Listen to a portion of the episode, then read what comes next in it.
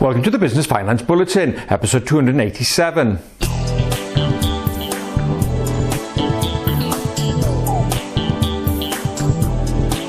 Welcome again to the latest Business Finance Bulletin. With me, Rob Warlow from Business Loan Services, the commercial finance experts. In this bulletin, businesses prioritising growth strategies after a year of stagnation, Anna Money providing a mobile alternative to traditional bank accounts, and Prompt Payment Code acts against habitual late payers.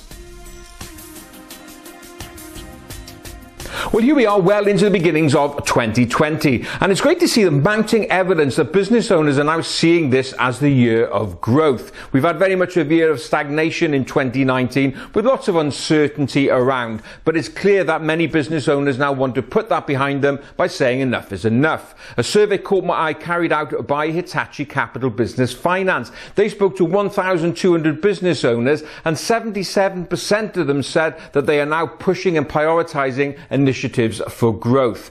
Out of that survey, thirty-eight percent of them say they are planning to increase sales, and interestingly, last year thirty-five percent of them said that one of their key strategies was to reduce costs. Well, this year that figure's down to only twenty percent, so it's clear businesses are moving away from what I would call negative strategies, which is cost cutting, to positive strategies, which is promoting growth. So what are the three key areas that business owners are looking at? Well, first of all, diversification and innovation. Business owners said that they are looking to kind of get new clients, introduce new services, and also make more use of technology and innovation generally.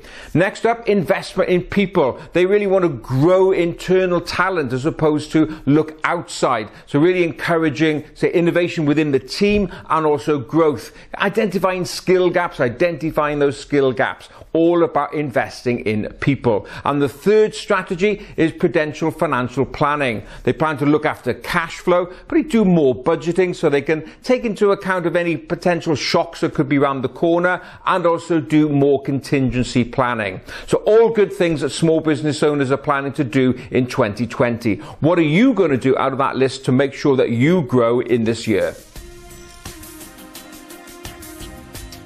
Hardly a bulletin goes by without me featuring some news about the new kids on the block, the mobile-only banks. And another one came across my desk this week, which is Anna Money, as Anna A N N A, which stands for Absolutely No Nonsense Admin, a great acronym. Now, this is a mobile-only bank, but for businesses only. It's not for individuals. So it's been designed with small businesses in mind. Now, I'm a great advocate of mobile-only banks, if only as a secondary or backup account. Um, we saw in twenty nineteen a number of the high street banks uh, like NatWest and T S B suffering from I T failures. So many businesses were locked out and couldn't make payments. So it makes sense to kind of spread your risk by having a backup account. And that's where accounts like Anna Money come in. So what do they offer? Well, they're available for limited companies and sole traders. To open a bank account, all you have to do is go online, you upload all your I D, tell them what your business is, and off you go. What do they offer? Banking account services, a debit card. You can also raise invoices, manage your receipts and expenses, and in the first quarter of twenty twenty you'll be able to do your tax returns through them as well. So a great service there, and really one of those kind of mobile only banks that's leading the way. If you want to know more about them, just go along to their website, which is anna dot money. There you'll find information about how they operate, and more importantly, how you can open an account.